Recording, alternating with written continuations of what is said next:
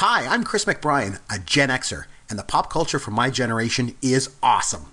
And I'm Yancey Eaton, a millennial, and the pop culture from my generation is dope. Episode 39 Airplane Movie Review.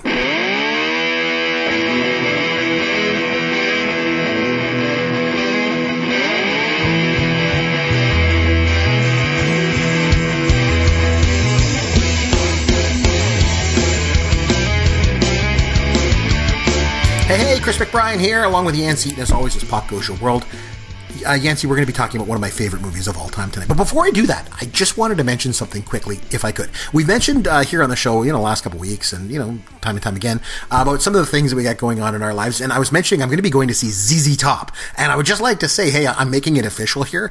You know who I'm going to go see ZZ Top with? None other than our good friend caveman himself, Derek Myers from the show. You know, very nice. We, have had two-time him on, guest. yeah, two time Yeah. guest. He's been on. He did the remake show and he did the Easter egg show with us. He's going to go and see ZZ Top with me, so I'm pretty excited about that. Derek's a great guy. Uh, he and I have been friends for about 20 years, and I'm really looking forward. I don't get a chance to see him very much anymore, um, but uh, yes, we're going to go together and go and see ZZ Top. So I'm really, really excited about that. So I just wanted to share that with everybody. So that's, That's awesome. So when exactly is that concert? Because I feel like the anticipation is building up for me just as much for you. You Yeah, well, I mean? well, it should because remember originally, if you remember originally, I invited you to get on a plane and flying up here and come to Canada Correct. and go, but you know you can't do that, uh, which I understand. Um, it's actually on June the third. It's uh, the concert's going to be at Casino Rama, which is here in northern, uh, in, not northern, but it's in central Ontario in, in, a, in a city called Orillia, just outside of Orillia. There's like this casino there, and that's where they're going to be playing. It's going to be huge, and it's going to be a great time. We got great seats. Really, really looking forward to that. So, um, anyway, are you ready to get started? I am more than ready. Let's do this. All right, let's go.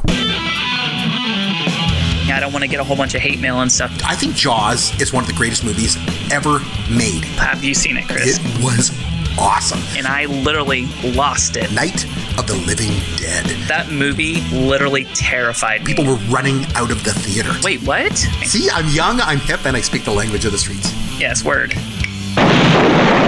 Okay, so this week we throw things back and forth, week to week. Of course, uh, this week was was my turn to throw a movie at you, so I decided I wanted you to to watch one of my favorite comedies of all time, and that movie is Airplane, the 1980 classic comedy. So I'm going to just going to start us right off with just the easy question, Yancey. You watched Airplane for the very first time. What did you think? Okay, uh, just as a little bit of a spoiler, Chris and I, we I've mentioned this before. We don't like to talk about movies or anything that we're going to talk about on that show beforehand. Right. Uh, in this case, though, I could not resist. Chris was at work. I had gotten off early that afternoon, and I was watching it, and I just had to tweet or not. I'm sorry, not tweet, but just text him multiple times, just line after line, and taking screenshots and send them to him. It was. This movie was a lot funnier. Um, believe it or not, I wasn't expecting this, but I actually thought it was a lot funnier than Blazing Saddles was. Oh, Yeah. And, if you remember when we did our episode on our funniest movies ever, I had Blazing Saddles too, but I had Airplane number one. I agree. Okay. Airplane is funnier. Yep. Yep, you're right. So I, I, I thought overall, um, it was from top to bottom just a, a funnier film. I think they're very, very similar. Where it felt like they were these writers just had a bunch of little jokes and there's a lot of puns and there's just you know there's there's props and there's a lot of things going on. It, they kind of felt the same in that sense, but I think Airplane from start to finish, not to take anything away from Blazing Saddles, but it just did the same thing, but much much better. Does that make sense? Oh yeah, absolutely. So a little bit of history on this. Way. So this and, and this is gonna be an interesting take tonight because you know you've seen it once, and I've seen this movie probably a bazillion times. Like I mean, I just love this movie. I love it so so much. Um, so so the directors, there's three directors of this movie. You probably you know saw that. I don't know Jim Abrams, David Zucker, Jerry Zucker. So and they went on to do things like Hot Shots and Top Secret, the Naked Gun movies, that kind of thing. So just as a little bit of history of this, so when they were like going to university together, they started this theater group, and it was called Kentucky Fried Theater. And you know they did sketch comedy. Now here's the thing.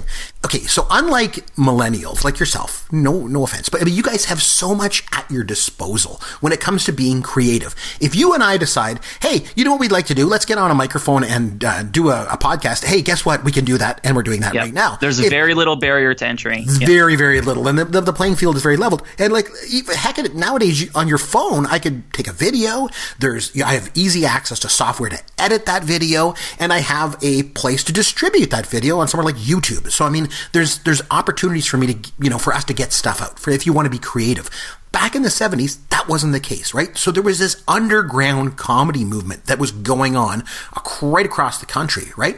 And these were people mm-hmm. who were very, very creative and they had an outlet and they wanted to do this kind of stuff. But the problem is the studios didn't want anything to do with these guys. The studio system was, was just kind of getting revolutionized in the 70s, you know, early 70s with stuff like Easy Rider and stuff like that. The, the, the studio system kind of collapsed, right?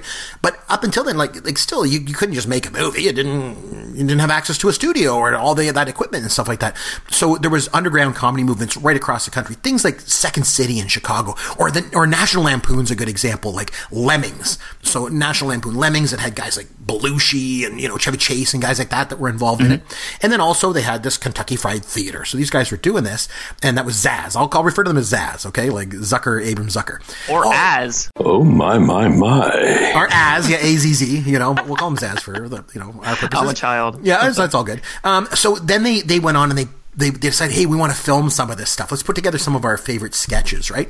And what they would do is they would run at night, uh, like a, like a videotape recorder at night and run it all night long and just record everything that was on TV. And in the morning they'd come, they'd play it, and they just see all the things that were on TV at night and they try and spoof it. So they try and spoof commercials and B movies used to run late at night and all this stuff.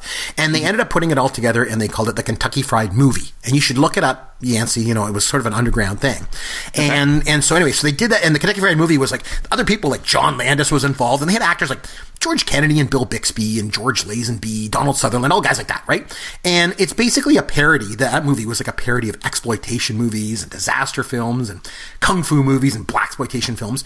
But anyway, it, it gained a bit of a cult following, right? And and the thing was that gave them an opportunity to do more. So all of a sudden they're like, hey, you know, we had a little bit of success with this Kentucky Fried movie. We're, you know, let's go back to the well once more. And basically we have an idea. Let's do a full length remake of a disaster movie. So one of the recordings that they had when they were recording at night was this movie from 1957 called Zero Hour. Okay, it's with Dana Andrews and Sterling Hayden. And basically, it's this B movie in black and white about a plane. You know, it's a flight where people on the on the flight get food poisoning, and then they had to find a passenger to fly the plane. Probably sounds pretty familiar, huh, Yancey? And it so, does, yes. so what they did was they went out and they bought the rights to this movie, and they decided they were going to do a shot for shot remake of Zero Hour. And they start got started, they started doing it and they realized, well, maybe this isn't such a good idea. You know, maybe instead what we'll do is we'll just spoof the movie. And so that's what they did. And that's why they play the movie so seriously in a lot of the scenes. And they they shopped it to all the studios. They got turned down by everybody until they got to Paramount. And um, based on what they'd done with Kentucky Fried Movie, um, they got greenlit by Michael Eisner, no less, who was at Paramount in those days. And he's at thing, Disney now, right? Yes, he is the same Eisner. And okay. yeah, same guy. And the only thing was is that Paramount insisted that they shoot this movie in color. And that was the only thing that said you got to shoot it in color. They wanted to shoot it in black and white, like Zero Hour. So I know comedy is best when it's played straight, but this movie takes it to a whole new level. So what do you think about that? It, it's one of those things where I was immediately questioning like what characters were trying to be serious, and like I, I, I didn't know if the joke in itself was that they were playing it straight or that. I, I don't know the level of uh, of actual self awareness in this. Like in Blazing Saddles, it's very apparent, especially towards the second act of the of the movie, where like they're in on it too, and they even acknowledge as such, like openly on the screen. You know, we work for Mel Brooks, kind of thing. Um, with this one, like you said, like they were playing it so straight the entire time. Where, um, I mean, it's designed to be funny. And it is funny, but they're not giving you anything. You know what I mean? Like they're not they're not letting you in on the secret that like they know that it's ridiculous. If that makes any sense. Well, you know, even the actors that they hired, so they wanted to do this as straight as possible. Because remember, they're trying to do a shot for shot remake of Zero Hour. So you take that in context, right? So the actors that they go they go out and try and get all these like super serious actors. Like they got Robert Stack and Peter Graves and Lloyd Bridges, even Leslie Nielsen. And the thing is, you know, you probably know, most people listening know Leslie Nielsen as this, you know, comedic genius actor. But the thing was, right. at, the, at the time of that movie, he was a serious Hollywood actor, mostly in B movies. But it wasn't until after this movie that he reinvented himself as a comedic actor. You know, he was a serious guy up until that point. And see, I I, I actually not to cut you off, but No, I didn't course. know that. Like I went into this just assuming naturally that Leslie Nielsen was the star and he was kind of doing all of the comedic heavy lifting, and it's not like that at all in this film. I was actually surprised, just like I mentioned with uh, with Gene Wilder in Blazing Saddles. I was surprised at how little Leslie Nielsen was actually in the movie and how little dialogue he actually had. I was expecting so much more from him, and I, I thought this movie was basically like starring Leslie Nielsen. You know what I mean? Well, because if you come into this knowing like the Naked Gun, for example, you think, okay, well, it's going to be another one like that. Leslie Nielsen's the star of this movie, but it's not the case. Like I say, because up until that point, he was a serious actor in Hollywood, just like all those other guys. And it was a bit of a breakout role because he just did, nailed it so perfectly. I think a couple of them had trouble with it, with the idea, and didn't. The only one I think was Robert Stack. Robert Stack kind of got it. He's like, okay, I understand what we're trying to do here.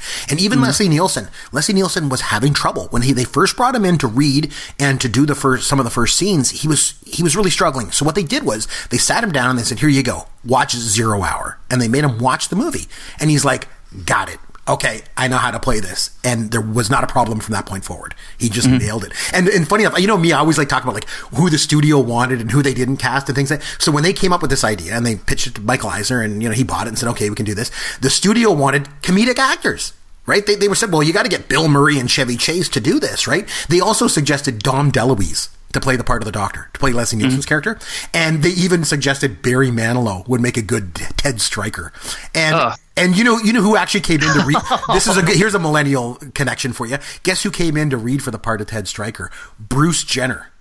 As you Really? yes, as you millennials know her, Caitlyn Jenner actually came in to read for the part of Striker. So it was just amazing. But I mean, the Well, look, the look of the movie, like it's just. What do you think of like just the, kind of the, the look, kind of the way, way it's all shot and done, and the way the scenes are? What just what's your overall take?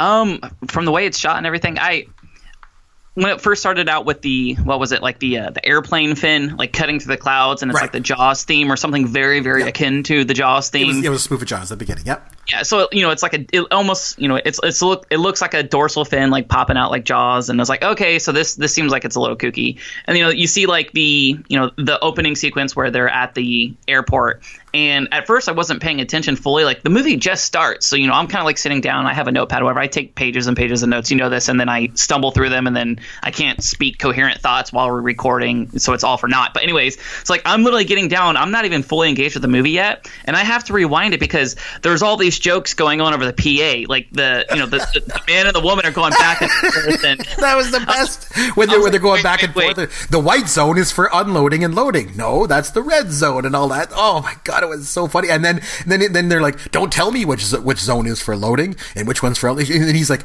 "Look, don't you start up with your white zone." Again, yeah. She's like, "Well, don't pretend that you don't know what this is about. You really want me to have an abortion? Well, it's really the only the sensible thing to do. I mean, if it's done safely and therapeutically, and all this, and it's like unbelievable." Yeah. So what you're talking about with like film and, and like the sets and stuff like that, I think it, it goes back and forth to where um, if you were just glancing at one particular scene, uh, it looks like a real movie. The set looks like it's real. Looks like they're really on an airplane. It could be a serious drama or action film or whatever. But then they quickly jump back into something else that makes it completely outlandish. Like for instance, uh, the autopilot is literally an inflatable freaking pilot. It is like a blow up balloon who actually drives a plane. And which his name's is really Otto. cool. Otto, the His name autopilot. is Otto, which is very, very clever. Um, so like it jumps back and forth between, like you said, playing it straight and looking like an actual real movie to obviously being completely over the top. Like where, uh, what, what's the main character's name? I forgot his name. Ted Um, Striker? Yeah, Striker. Whenever Striker's, you know, doing like flashbacks, there's lots of flashbacks in this movie too, which is really yeah. funny. So whenever he's, you know, describing flashbacks, he's like, "Oh, you know, I'm probably boring you," and it literally shows like the woman hanging herself. You know what I mean? so it, it does go to what you think is like this, like this serious, you know, like backstory and like giving you some, you know, some. Uh, inside information to like what's going on with him, and what his story is. It immediately jumps back to being completely ridiculous. You know, at one point, like after he gets done talking, a man is literally setting himself on fire. Yeah, you know, because it comes back. The one guy's like a skeleton. It's just a ske- the first Yeah. one, and then yeah, the next guy, the guy setting himself up. For, my favorite was the Japanese general who like eviscerates his guts with the sword. it's so funny. Yeah, and by the way, that guy, that actor, was James Hong. He was in Big Trouble with Little China, another movie I got to get you to watch. I have was- seen him. Yeah, I He's David Lo Pan. He was in. Seinfeld, buddy. He was in the episode of Seinfeld where they're in the Chinese uh, restaurant. Remember Seinfeld, Party of Four? Yes. That's that's him, the same guy. But oh, they just keep ramping it up and all those different guys. Oh, I love it. Yeah. You know, while we're talking about casting really quickly, you mentioned Robert Stack before. I mentioned this in a past episode how um, one of my mom's favorite shows growing up was Unsolved Mysteries. Right. And as soon as I saw him, I had never seen him young like that, and I thought it was the same guy, so I had to go look it up, and of course it was, and it was just The weird, voice, like this the voice. this six degrees of separation. You know what I mean? Like it's you know I never would have known who he was, but the fact that we've done this show, like now I'm starting to th- see things like recurring. You know they they say there's like the Jeopardy rule, like anytime you learn something within like two weeks, you'll you'll hear it as a Jeopardy question. Right. I'm, I'm starting to get this where like we're seeing like some of the same actors and names and directors and movies, like they're they're getting a lot of play on multiple episodes. One thing I think was funny. So you mentioned how it kind of looks like any other movie, but in a way it doesn't because these guys are like from the Kentucky Fried Theater. They have no idea how to make a movie. When Zaz first started doing this, if you look at the movie, it's quite funny because if you'll notice it from a film perspective, it's almost all wide shots. Very, very few close-ups. And mm. all the sets are like really hot lit. Like just hot light, light, light, everything in it. Like they don't really know what they're doing technically. And, and if you go back and watch it, because I've seen it a zillion times, right? At the very beginning, when you mentioned when they're in the, uh, in the airport terminal and when Striker comes in and he's running through, there's a scene right at the beginning. He's running through the, the terminal and the, and you can see it, it's kind of hard to notice because there's people all around him. One of the guys beside him is running along, picking up uh, cables, camera cables, and running along trying to get them out of his way. And the thing was, they didn't even realize it. They shoot this movie, they get done, they go to edit, and they're like, uh oh. Oh, that's in the scene. You can see the guy running, pull the, ah, well, it was too late. They couldn't go back and reshoot it and get everybody back, so they just left it in the movie. Like They just wing it. yeah, they just kind of wing the whole thing. They just left it in there. So I mean, like from a technical point of view, the movie's pretty funny and it's very original looking. Like I say, because of the hot lit, you know, sets and everything like that, and the wide shots and everything. But uh, I want to give a shout out. You know, Keith Renshaw, good friend of the show, right? Yeah, Uh, he yep. sent he sent me a message. He said, "Hey, you guys can be talking about airplane, airplane," and he's like, you know, he goes because he, he he finds himself in an interesting position listening to the show because he's his age is right between the two of us. So he's like, you know, I'm kind of in between you guys, and I really like the Naked Gun. That's where you know I used to like. So I just like to just mention to him and anybody else and yourself too, anyone that's out there, if you like the Naked Gun, and you obviously. Yancey, you know about the uh, Naked Gun before, you know, you came in watched, the, watched an airplane. But the thing is, the Naked Gun is not a standalone movie that these guys did.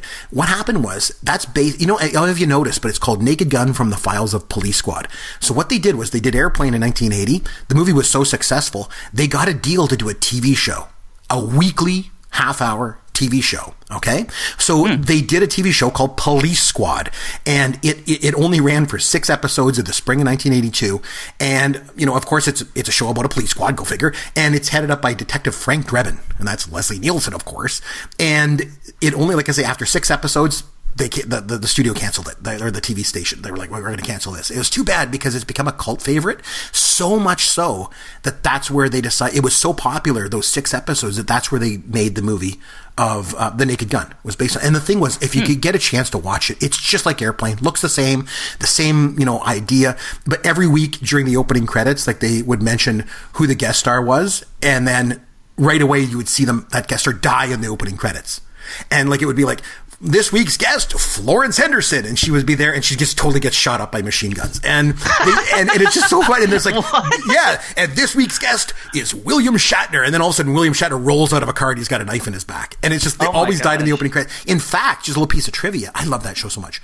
They actually shot one with Belushi, John Belushi, where he drowned in a pool, but he died in March of 1982, so they never ran that one in one of the six they did. But the other thing they used to do at the beginning, they'd say, okay, in this week's episode, and it would say something on the screen. Like it would say, this week's episode, and on the screen it would say, a substantial gift.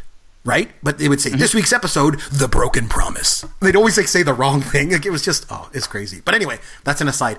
Police Squad, if you love the airplane, you gotta watch Police Squad. Did you have, there's so many, did you have any favorite scenes? From this, anything that really stuck because you were texting me like you said back and forth. You're like, "Oh my god, this is Yeah. so funny! This scene, this scene." What would you say were some of your favorite scenes? I got lots. Um, honestly, I, I think I don't even know where to start. I love Kareem Abdul-Jabbar in this, and I didn't realize that he was in this film. So as soon as I see him, I'm like, "That's Kareem," and my wife goes, "What?" I'm like, "That's Kareem Abdul-Jabbar." She's like, "I don't know who that is." I'm like, "He's only the leading scorer in NBA history." You know what I mean? Like he was the man. You know? She's like Yeah. the kid where he's like, you know, my dad says you don't work hard enough on defense. He's Yeah, like, I'm out take- there busting my buns every off. night. He goes, tell your old man to drag Walton and Lanier up and down the court for 48 minutes. yeah. Well, I love it though because he's like, like you said, like uh, it's it's playing it straight, and then it kind of jumps back to you know, it's just it turns into something that's completely absurd. So he basically says like, you know, no, I'm I'm the pilot. Look at my name tag. Look at my name tag. He's like, yeah, my dad says you don't play defense and you only try in the playoffs. The hell I don't. You know, and then all of a sudden he is Kareem Abdul-Jabbar. like, what's interesting is like if you look, you know, I was reading the IMDb page just because I I keep forgetting Leslie Nielsen's name and I didn't want to screw it up so like I was looking through here, and if you look, Kareem Abdul-Jabbar, it lists him in the cast as Roger Murdoch, right. but in quotations it also says as Kareem Abdul-Jabbar. Right. So he's it's Kareem playing Roger Murdoch, who's also Kareem, which was kind of interesting itself. So that was one of my favorite scenes. Um, I love all the wordplay in this. I love how like you know it's clearance, Clarence, and Vector, Victor, and Captain Over, and Roger, Roger. Like there's all that little stuff going on. Um, I love the old lady how she's sitting there talking about whenever she sees Elaine, and she's like, "Oh wow, she's beautiful. You know, supple, pouting breasts yeah. and fur thighs, and it's just so yeah. random. You know, um, I think I sent you a picture um, just because I, I couldn't believe it. I had to like rewind, but you know the the one pilot, he's in like the uh, the lobby. He's in like the bookstore of the airport and he's perusing the sections. Yeah. And if you look, I didn't catch it at first until I rewound it and saw it. But the name of the section was whacking section. Whacking you know, material, in, yeah. You know, whacking material, yeah. whatever. Oh my.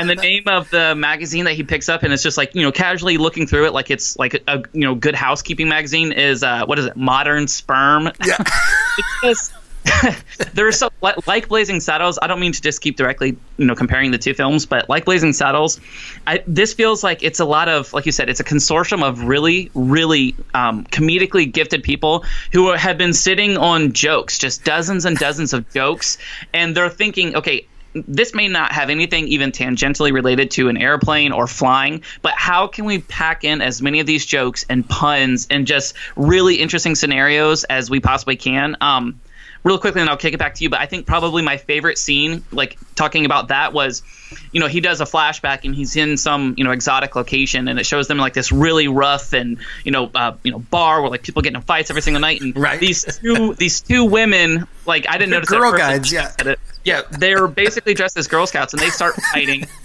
and you know one throws the other one into a jukebox and then all of a sudden the Gees start playing, and it turns into this extended dance sequence that the longer it, it lasted, the more I, I, was laughing so hard I was crying. Yeah. I'm like, she's like, "What is so funny? I don't get it." You know, you have to watch it. You just have to and it's to, just yeah, it's, it's really hard to explain. I'm like, they're still dancing, like it's still going on, and I don't know why it was so funny, but it was. That was probably my the the standout scene for me was the uh, you know the you know him basically being you know like a John Travolta character and dancing around stuff just because it literally had nothing to do with the film. It was just something funny that they wanted to insert into it, and it, it honestly it worked so so well. And how about that flashback when they were in the Peace Corps, and then and and, the, and she's doing like a Tupperware party with all the Native women, and the, and and and they're all like looking at this Tupperware like, what the hell is this for? they have no idea. They got like a bone in their nose and a plate lip. what the hell yep. this Tupperware? And she's like, or he oh, teaches oh, them basketball. He teaches yeah, he teaches them basketball, and he's going to teach them baseball. But I like because she's she's explaining the Tupperware to them, and then she goes, "It'll keep hot dog buns fresh for weeks." And they're like, "What the hell? They've never seen a hot dog bun in their life." And then a couple other scenes I just love so much. Was remember the, the little girl? She's like six, and then the little boy, and he's dressed in a suit, and she's all dressed nice. And then he comes by and he's like, "Would you like for to have some coffee?" And she's like, "Yeah, of course." Would you like some cream and sugar?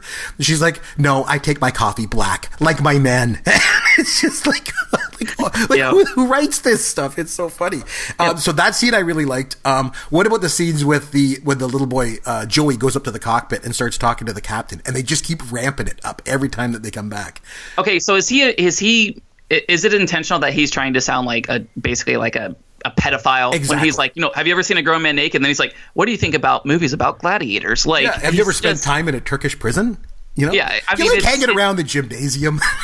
yeah, talking about little things too. Um, this is one of those movies where, like, I think it does have a ton of rewatchability, simply because there are so many things going on in the background too. Where, um, you know, I was able to catch some of them the first time, but I know I've missed some. Like, uh, whenever before the plane takes off, you see the African American gentleman outside the plane and he's working on it like he's like a maintenance guy, a mechanic or something. Yeah, he's cleaning up the eh, windows. Eh, yeah, he's cleaning the windows. And the funniest part is too, I don't know if you noticed, but like he takes out a dipstick, like an oil yep. dipstick, as if this Boeing 757 has a little oil dipstick like you'd find in like a lawnmower. you know something like that it's just it's so stupid to me or or you know you, oh, sorry to interrupt. You know who that guy was? Like, uh, again, you're you're not going to have any idea, but that No, was that was Jimmie Walker. So, so Jimmie Walker was in a, a show in the '70s called Good Times, and he and he used to say dynamite. And I know you're a millennial, you're going to have no idea what that means, but he was the guy that was like brushing off the window or wiping the window off, and then fell off. You know, I, I I love that scene. I love the really like I said, I keep mentioning this, but like just really clever wordplay where they're like, "Are you nervous?" Yes. First time, like as if you know to imply, "Oh, is it your first time flying?" Yeah. And he responds with, "No, I've been nervous lots of times." Just like really, you know, it, it's clever. It's it's like I don't know. They're they're really simple word jokes, but they work so well. Like the doctor talking on the phone, where he's talking to Ham, but he's also talking to the Mayo Clinic. Yep. And at one point he says, you know, give me Ham on five, but hold the Mayo. Yep. You know, it's just it's just dumb, but it like I said, I chuckled so many times in this. There were there were a couple points where, like I said, the whacking section when I saw that, maybe it's funnier because I am a male. Um, I I laughed so hard I cried for that. The dancing sequence, The I laughed so hard. I like when when um, Elaine comes around and she's like she's giving out reading material to everybody, and she's like, "Would you like something Oh to read?" God. And the girl's like, "Do you have anything light?" And she's, "How about this leaflet, famous Jewish sports legends?" And it's like one little piece of paper. it's like so crazy. So my favorite of all those those scenes are Oh. my favorite though. My favorite are the my, and they're my favorite two characters in the movie are the two guys that speak jive. They are the best. I don't know who they are. Um, the, I call them Scott and Arthur. I refer to them as those because I think he kind of mentions it at one point. But what did you think of those two guys? Did like was that not like the best? It was the best. You remember at one point too, I sent you a screenshot of it, and I literally said, "Man, I hope there's a lot more of these guys in the rest of the movie." And there really wasn't. So I Well, mean, they order dinner. Though, remember when they, they order dinner and say, "Hey, man, that babe, I'll take some of that grease side, chomp it on some butter, drag it through the garden." And it's like, "I'll have the fish." And he's like, "You and know, then the older cola." white woman speaks jive back at them. And it's Barbara Billingsley. So again, as a millennial, you probably don't know the woman that they, they had to play that part, Barbara Billingsley. She was on Leave It to Beaver.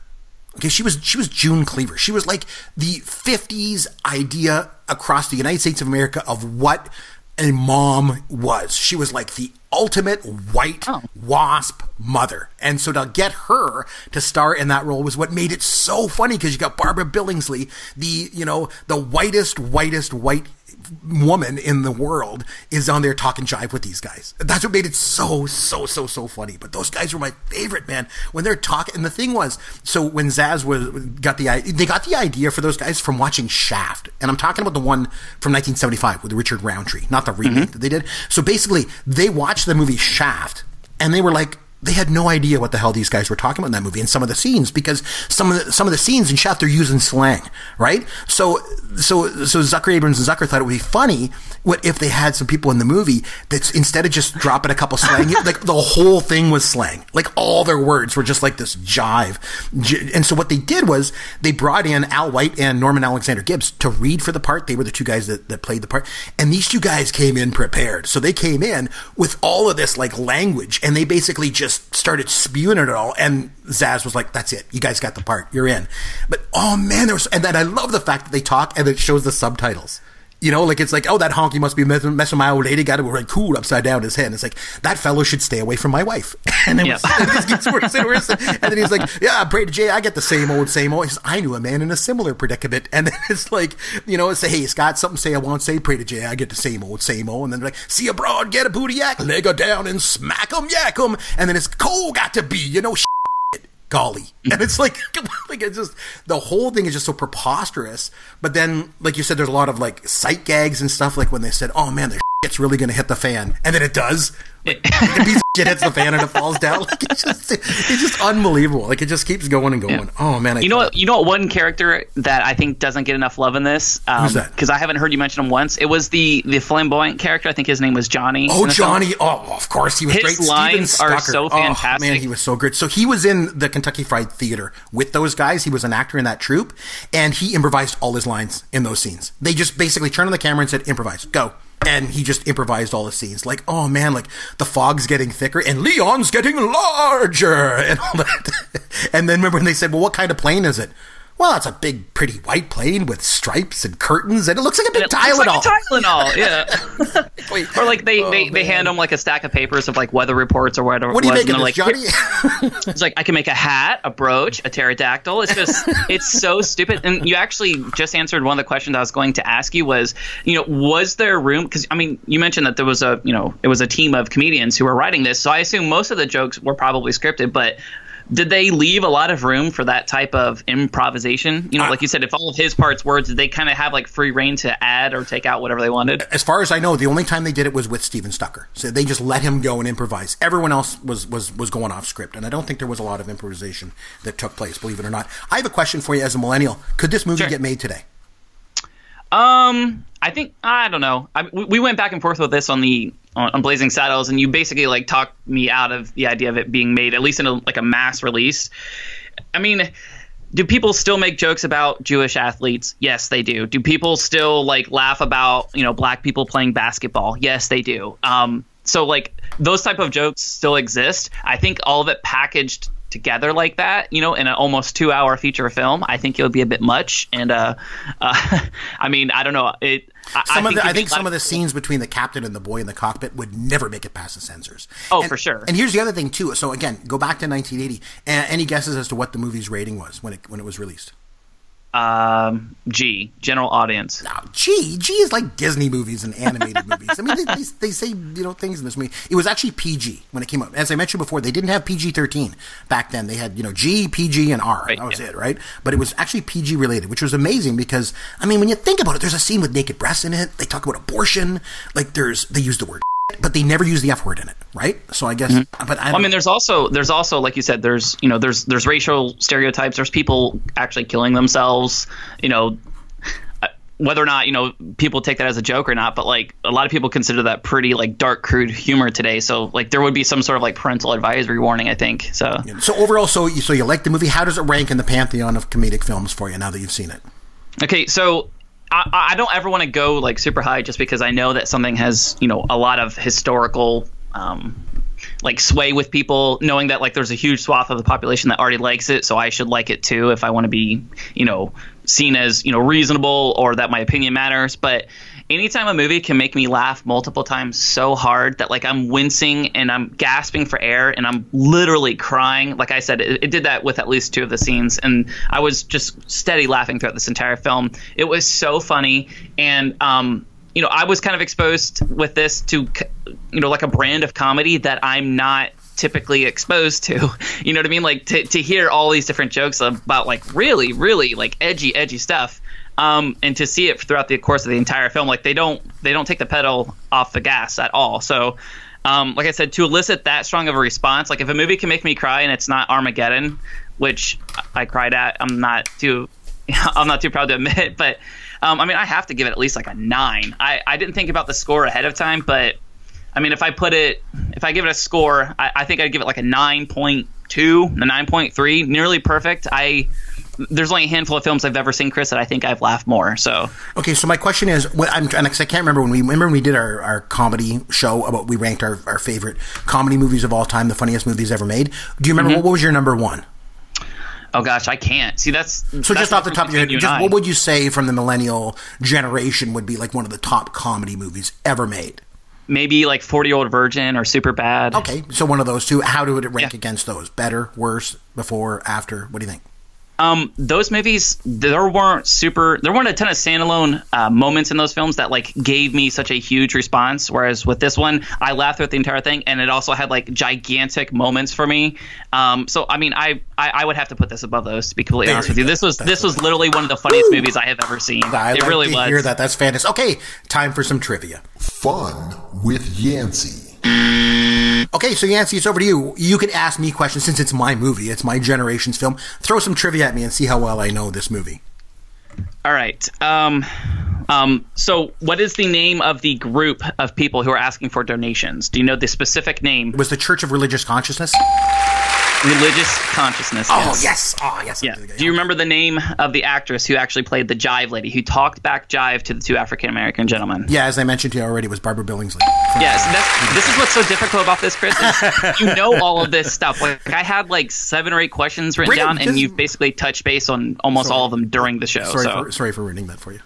No, it's okay. Um, while while I'm stalling, like very very painfully, Mm-hmm. what do you think of these the sequel to it? Because I didn't even realize that there was a second airplane to this. Okay, so they came out with Airplane 2, the sequel, and I absolutely loved it. The idea was what they did was they decided to take a, a lunar shuttle to the moon, and in this one they brought William Shatner in. Up until this point, William Shatner was again a serious, serious actor, and he reinvented himself as sort of a comedic guy. And he went on to do a really, really famous uh, sketch on Saturday Night Live where he was like, you know, move out of your parents' basements, and he like really did this sort of comedic thing. But this was he was funny in that that Airplane 2, the sequel. And one of the things is they bring back the Jive guys, but they only bring back the one. They bring back like kind of the guy with the mustache and, and the curly hair, and he they bring him in to testify in court, and he's like, oh man, he's like, man, the dude was on because they bring him on to talk about Striker. How did, how did Striker perform, you know, in bringing the plane? He goes like, bro was on, man. You didn't trip, wrap that sucker around a runway like a mother. Ha, it's just the jive thing all over again. Love it. it's okay. So, but overall, you enjoyed the movie. You thought it was great, and that's really all that matters. Uh, so, so for next week, Yancey, it flips back to you, my friend. What millennial movie do you want to come back and discuss next week? What's your choice? Okay, so you have been pretty consistent in you know 70s and 80s era comedies, And, I will so continue far, to be. Yes, that's Yeah, and so far it it has landed pretty well. I think I've I've enjoyed all of those films. Good. Um, I'm gonna stay true to my brand, and I'm going to give you a movie that is one of my favorite of all time. And you know, I've it's well documented that I really really love science fiction. Um, and this next one is in that same vein. Uh, came out in 2009, and it's a movie called Moon.